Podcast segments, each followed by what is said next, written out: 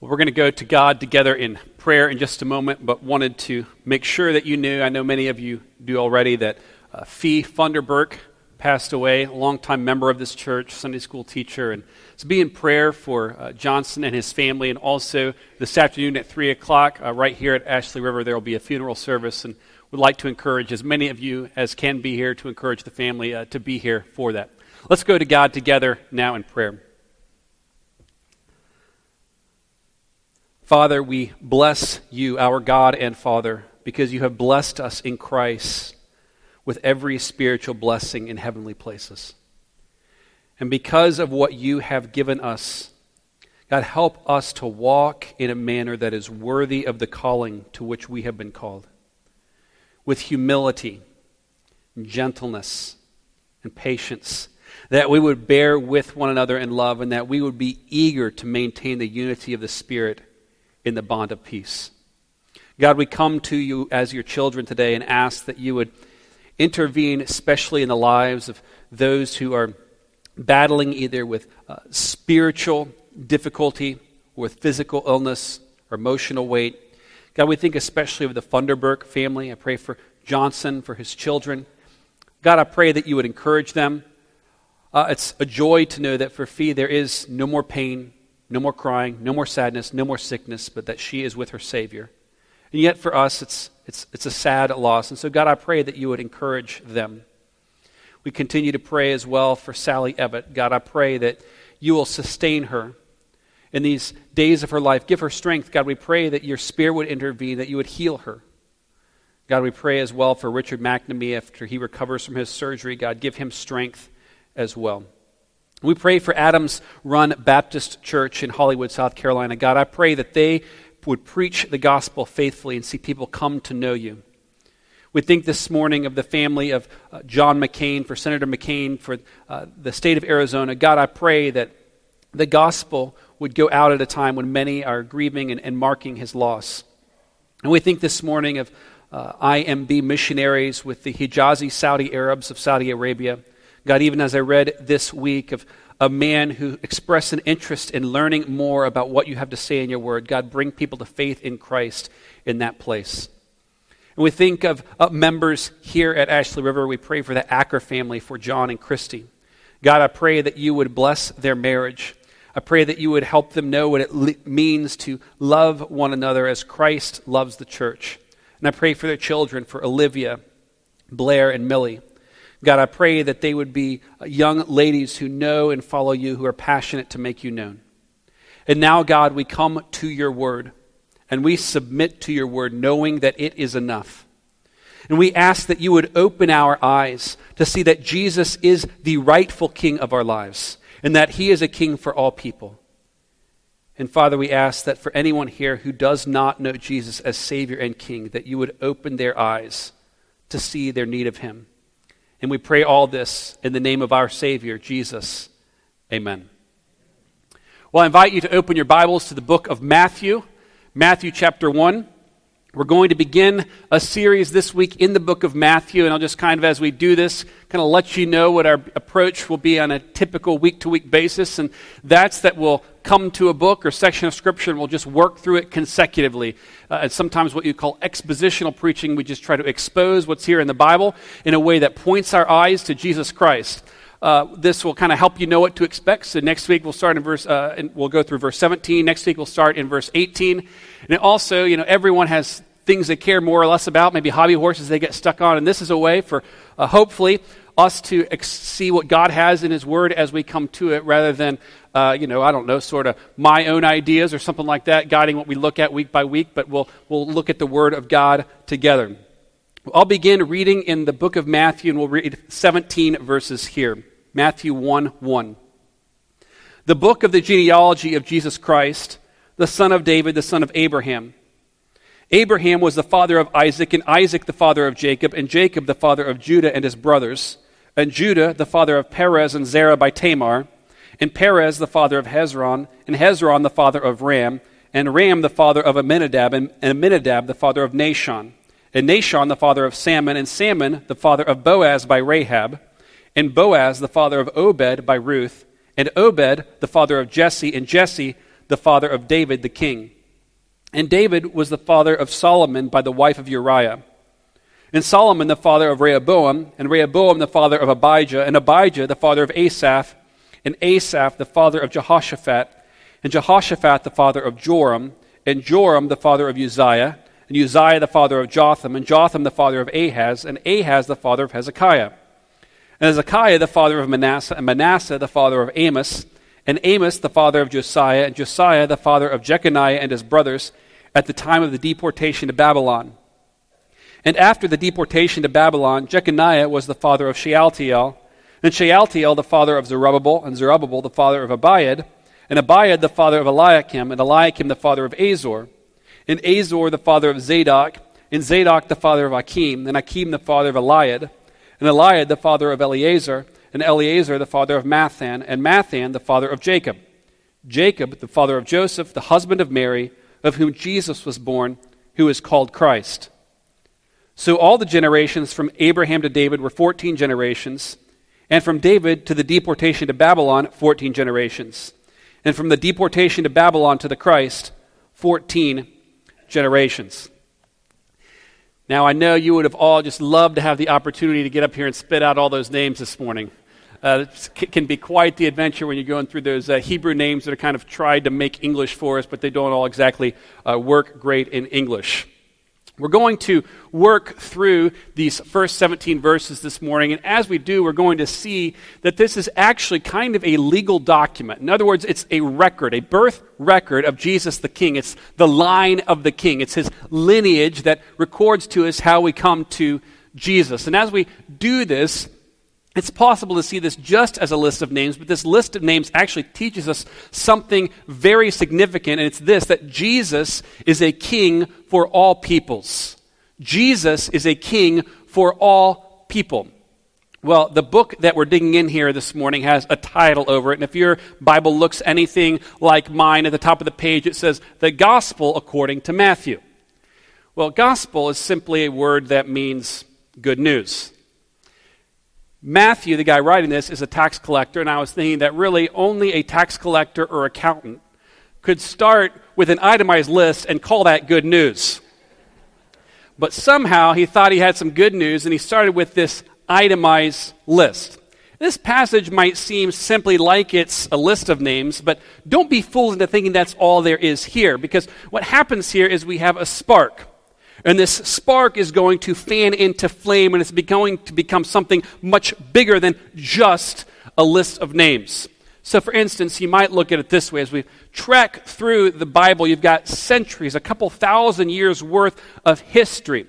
And what happens is you have individuals, you have prophets, priests, and kings, and they're all looking for someone. They're all anticipating someone, someone that's been promised since the very beginning in Genesis chapter 3. When Adam and Eve first fell, there was a prediction made that there was one coming who would crush the head of the serpent. And ever since that time, God's people have been looking for this one, and they've actually been looking for a king. And when we come to the book of Matthew, Matthew follows what's called 400 years of silence.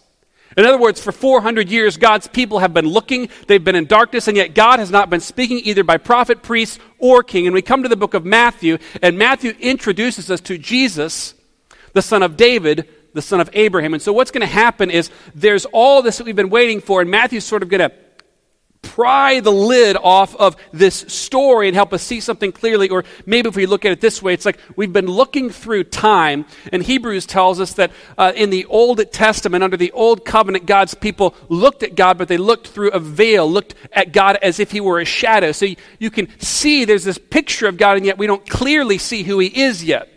And what Matthew does here is he takes the telescope of history and it's been blurry. So you can see that there's a picture out there, but it's not in focus yet. And here in these verses, he's going to bring it into focus, and we're going to see clearly the promised king, the one who's coming, and his name is Jesus. He's identifying that for us.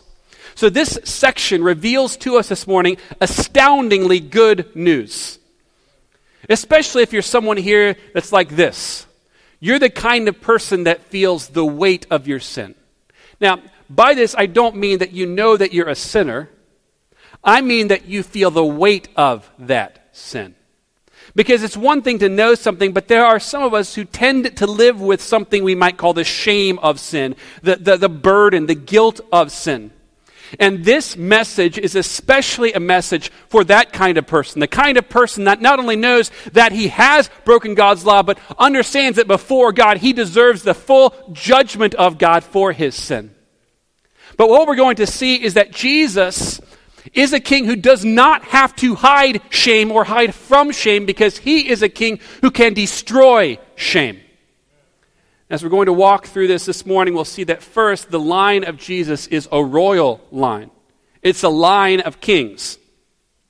Matthew introduces his gospel with a line that's almost identical to what we find early in our Bible. So if you look at the very first book of your Bible, Genesis, what you have there is a series. This is the book of the generations of Adam. So the first man and woman, Adam and Eve, and then you have this book of the generations. Well, we have the same thing here. It's the book of the generation of Jesus Christ, Jesus the Messiah. Christ means anointed one. Now, in our the way we think about Christ today, we often we might call him Christ or Jesus or Jesus Christ. But what is happening there is actually what we have is a name and a title that we often just think of his name. So, for instance, uh, this weekend, as I referenced in my prayer, Senator John McCain passed away. Well, if I were to ask you his name, you would know his name is what? John McCain. Well, what's his title? Senator McCain.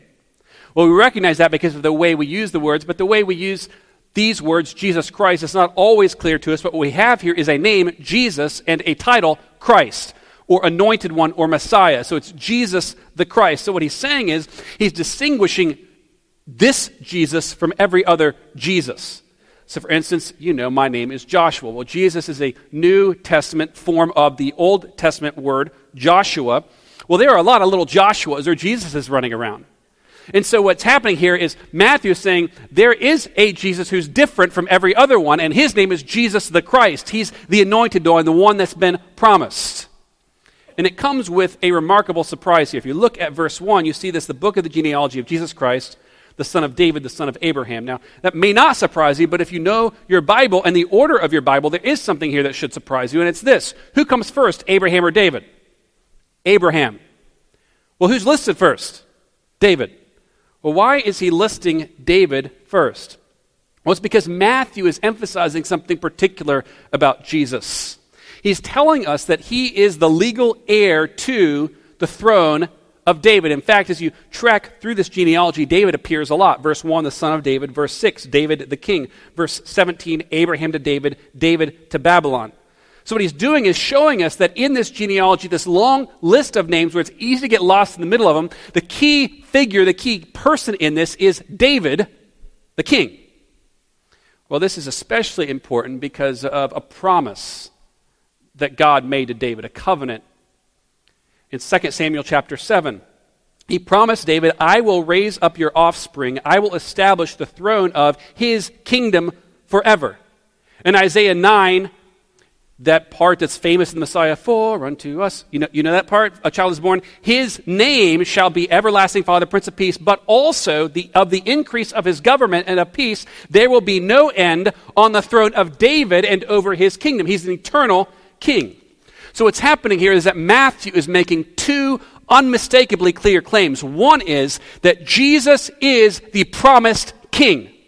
So there's been 400 years of silence, and Matthew is saying the king is here, and his name is Jesus. And he's making a second claim because he is the promised king, he is also the promised coming Messiah, the one who will deliver his people from their sins. Jesus is a king, but he's not like any other king. He's the fulfillment of everything that the Old Testament has anticipated. Now imagine that you're a good Hebrew, a good Jew, and you have been tracking history, and you know this promise in 2 Samuel 7 that there is a coming king. Well, when God made this promise to David, what did he think? You have a son coming who's going to reign forever. And then he has a king, and his name's Solomon. And Solomon is placed on the throne. And what, what do David and God's people think? Oh, it's, it's going to be Solomon. But, but Solomon's, Solomon fails. His, his wives, many wives, turned his heart away from God. And then Solomon has a son who's a foolish son, Rehoboam, and they hope it's Rehoboam, but it's not Rehoboam. And in fact, under Rehoboam, the kingdom fractures, and there are only really two, tribes left of 12. It's looking bleak and it gets worse and worse and worse. And for generations, for centuries, God's people are hoping that the coming king will be the one. And whether it's a good king like Josiah or whether it's a wicked king like Manasseh, every king fails. And now God's people have waited in four centuries of darkness, and it appears that the promise of God has failed. It appears that there is no king, and yet, unbeknownst to those people there in a little backwater village, there's a man living in Nazareth. He's a carpenter. His name is Joseph. And Joseph will take his family to another little backwater town, Bethlehem. And there his wife will have a baby, and this baby is like a seed. It's like one living branch. There's this dead stump, and yet there's one branch. There's one leaf growing on this, and there is life. And from this one branch will spread a fire that cannot be put out. It will spread to the ends of the earth. And that branch, his name is Jesus. And again, God's word uses this exact picture in the word to tell us what Jesus is like. Isaiah chapter 11 There shall come forth a shoot from the stump of Jesse, and a branch from his roots shall bear fruit. Jesus is coming. And Matthew is saying the king is here. King Jesus is here and he has every right to the throne of David. Now, it's one thing to recognize that in history, it's one thing to recognize that in Scripture, but, brothers and sisters, friends, I'm here to tell you that King Jesus has the right to rule your life too. He is the creator of all things. He spoke the world into existence. He is the heir to the eternal throne promised by God, and He is our rightful king too. Now, if you're like me, I like to live my life this way. Like, there is a king, and I happen to be king. I happen to be like to think that I can rule my own life, make my own choices, and, and live independent of Christ. And yet, what Matthew is beginning to say here, and that will become more and more clear, is that Jesus is King. And God's word declares that we must submit to him, worship him as our King. Jesus' line is a royal line, and secondly, we'll see that it is a shame filled line. Now, this is a little bit of a surprise because it doesn't seem to go with what we've just been looking at, does it? I mean, you don't connect royal, king, and shame. Those pictures don't seem to go together. Well, some of the names that we have here are surprising because what we have here is not a list of every person who existed between Abraham and Jesus. What we have here are names that have been selected to record for us. In other words, Matthew is giving us a list of names to prove a point, and that is that Jesus is the heir to David's throne. Now, what we have here throughout is so and so is the father of so and so. Well, that's just an expression that means that person is in the direct line. So this morning, my son Joseph, who's two, is in the nursery. Well, you could say he's my son, and he is my son, but, but the way that the writers of Scripture and history would look at it, you could also say, so my, my dad, his name is Dennis, and Dennis's dad is named Joseph. And so both Joseph and Dennis uh, passed away, but you could just, just as easily say Joseph is the son of Dennis or Joseph is the son of Joseph. Well, we're not doing that to say that, that like that's a person responsible for rearing him. All that says is there's like a direct bloodline. And so all these names listed here, it doesn't mean that they're listing every possible person. What he's doing is he's following a direct line down to Christ through the generations. Well, I said there's a surprise, and that's kind of the order of Abraham and David, but there's another surprise here. Now, I don't think anyone here woke up and prayed this this morning, at least I hope you didn't.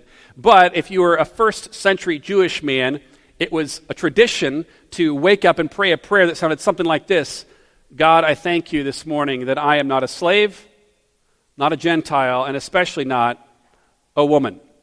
Now, please don't be offended. And husbands, I hope none of you prayed that this morning. but that was a traditional Jewish prayer that they would pray in the first century because there were things that you didn't want to be in Jewish culture, things that were on the outside, and things that were very shameful Gentiles, slaves, women. Well, if you were trying to prove the purity of a royal line, you probably wouldn't go out of your way to prove that there were Gentiles and women responsible for this. And yet, Matthew includes both Gentiles and women. I mean, if you were to trace your way through the list of names, you'd see names that appear elsewhere in our Bible. So in verse 3, you'd see the names Judah and Tamar. And right by those names, you could write in incest. Because Tamar had relations with her father in law Judah, and that's in the line of Christ. Or if you track a couple verses further, you can come to verse 5 and you find Salmon and Rahab, and right there you could write prostitute. Because Rahab was a pagan prostitute. And yet she's the great, great, great, great grandmother of Jesus the Messiah. Or in verse 5, you come to Ruth, who by all accounts was a God fearing woman, and yet she was a Moabite exile, an outcast both among the Jews and her own people. You could write outcast there. Or then you come to verse 6, David the king, the hero of this passage, right? But then you see David and he's linked with the wife of Uriah the Hittite. Now, this woman isn't even important enough to get a name, but we know her name. Scripture tells us her name. Her name is Bathsheba. And here you could write murder, adultery. You see, David stole a wife, Bathsheba, and had a child with this wife and then had her husband killed. David took a faithful man and executed him to steal his wife. Early America, there was a, well known author named Nathaniel Hawthorne. He wrote a book called The Scarlet Letter. Now, kind of the metaphor of that book is more famous than the actual story of the book, but, but in the in the book, what happens, there's a woman who is found to be with child, and no one knows who the father is. And so, kind of the mystery of the book is who is the father. And I'm not going to spoil the book for you if you actually do want to read it. But what happens is because this woman is found to be with child, she's forced, she's labeled, she must wear this scarlet letter A for adulteress. And she wears this label of shame. Well, Matthew has taken a document that's intended to prove that Jesus is the king, and he's hung a bright red letter A over it, a label of shame. He, he hasn't brushed over the difficult parts of Jewish history. You've got murder, incest, adultery, you name it, Gentiles, outcasts. Well, I love that Matthew wrote this list. See, Matthew knows about shame too. I mean, Jesus went and he called Matthew to follow him, but, but other people weren't speaking to Matthew because Matthew is a tax collector. Now, you probably don't like the IRS or maybe the Charleston County Treasurer or whoever collects your taxes. You probably don't love that, but you don't, you don't despise them the way that Jews despise, despise their tax collectors. You see, every five years, the Roman government would put up, put up for sale the right to collect taxes from various areas they occupied. And so Roman senators, wealthy senators, would purchase from the government the opportunity to collect those taxes. And then there were really no rules that kind of governed how they could collect them. So let's say it's a you know, the government collects 10%. Well, they could decide I want another 10 or 20% on top of that. Well, then they would go out and they would essentially hire thugs, subcontractors, to go get those taxes, and there were no rules governing how many taxes those people could collect. So, on a 10% tax, you might pay 50% taxes because, but, but some of it, most of it was just lining someone's pocket. And so, when Jews saw someone like Matthew Levi coming to collect their taxes, they hated that person, looked on him as a traitor you might put him right in line with Gentiles, slaves, and women. Incest, prostitute, murder, adultery.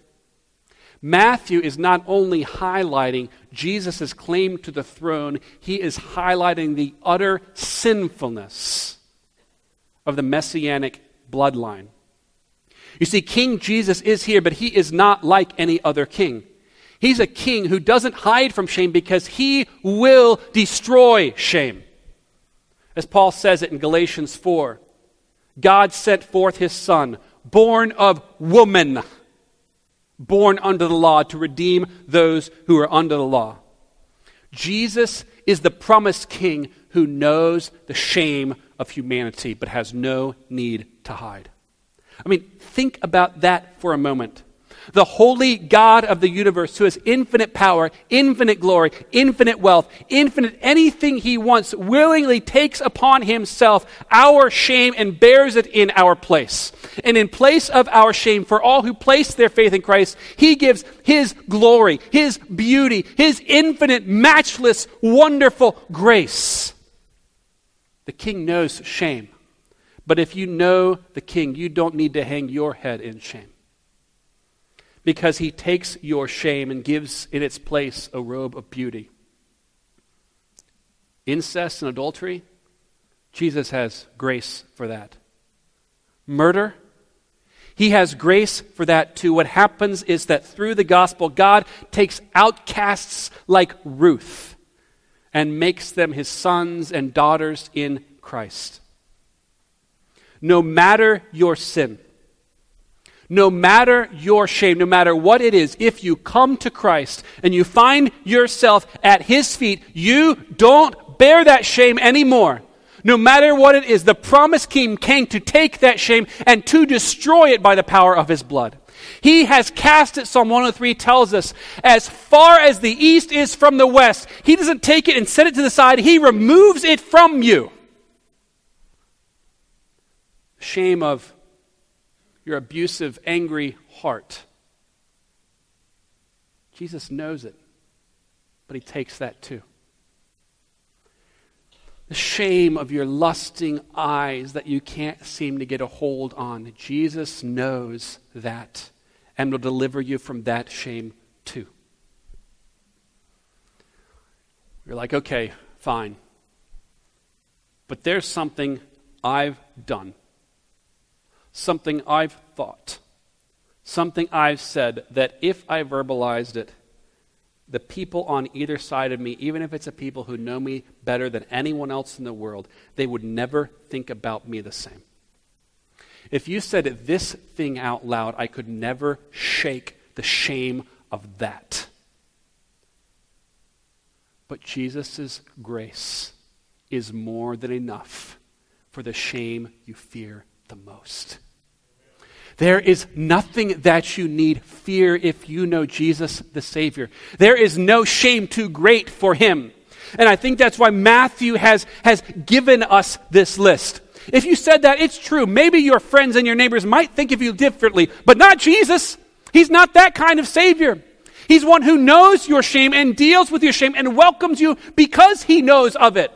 You see, the only people that Jesus welcomes are those who know that they're sinners. He did not come to call the righteous, but sinners to repentance. He knows your shame, and He's the only one powerful enough to actually deal with your shame. He became sin for us who knew no sin, so that in Him we might become the righteousness of God. In His body, He bore our sins on the tree so that we might become righteous through Him. So, for all who come to God, admitting our sin, admitting our shame, admitting our need of Him, He will not cast anyone out. We find salvation and grace through Christ. So, if you're here feeling the weight of that shame, the weight of your sin, would you turn from your sin and cry out for Jesus to save you? It's a royal line, it's a shame filled line, but it's also a diverse line. They're kings, they're Jews, they're also women and Gentiles. I mean, it doesn't matter who you are or where you come from. Jesus is a king for all people. I mean, look again at verse 1. Jesus is the son of David, the son of Abraham. So we said that David is a central figure here, but it's not just David. It's not an accident that Abraham is included too. Because the, the promise to Abraham was a little bit different. The, the promise to David was a promise of an eternal king, but the promise to Abraham was that through him all nations of the earth would be blessed. Not, not Jews, not a few, but all nations would be blessed through the coming Messiah. You see, in Christ, all people find a Savior King. He's a king for all people. This is why Paul said in 2 Corinthians chapter 1 that in him, that is in Christ, all the promises of God find their yes. So there is no promise that will not be fulfilled in Jesus Christ, or as he says, they find their yes and their amen in Christ. There's not one promise of God that will fail. There's not one person that comes to God that will be cast out. There is not one person that the grace of Christ is not powerful enough to save. There's not one sheep that can escape from the fold. He can have 99 there and he will go find the one. He will go find the lost, wandering sheep and bring them all safely home. So, brothers and sisters, do not think for a moment that the God who is faithful to his promises in his, in his word will not be faithful to you. The God who faithfully fulfilled his word, even when it looked like all had gone dark, even when it looked like God was silent, God was faithfully bringing his purpose to pass and bringing about salvation through Jesus Christ. So don't think God will be unfaithful to you. He has always proven himself faithful. I mean, that moment when your husband or your wife comes home, or maybe even doesn't come home, calls you and says, It's over, I'm done and you feel crushed, and you feel like that scarlet letter A is hanging around your neck. Brothers and sisters, Jesus has said he will never leave you and never forsake you. Though friends may fail me and foes assail me, he, my Savior, makes me whole. Jesus will never leave you, never forsake you. Or when you have poured your life into loving and rearing children, teaching them God's word, hoping that and praying that, that your faith will pass on to the next generation. And they're like, Mom, Dad, this Jesus stuff, it's, it is not for me. And in that moment, you feel like an utter failure. You feel like the point of your life is like pointless. There's, there's no reason for anything that you've done. But, brothers and sisters, God will be faithful to His word. His grace will sustain you through every trial. Or if your boss visits you tomorrow morning and says, Thanks, but no thanks, we are eliminating your position. The God who provides every need of yours through Christ Jesus will be faithful to the end. Every promise is yes in Christ. He's a king for all people. So let's take a minute now and respond to God's word in repentance and faith. I'll give you a moment to pray silently in your seats and then I'll close this time in prayer. Let's talk to God now.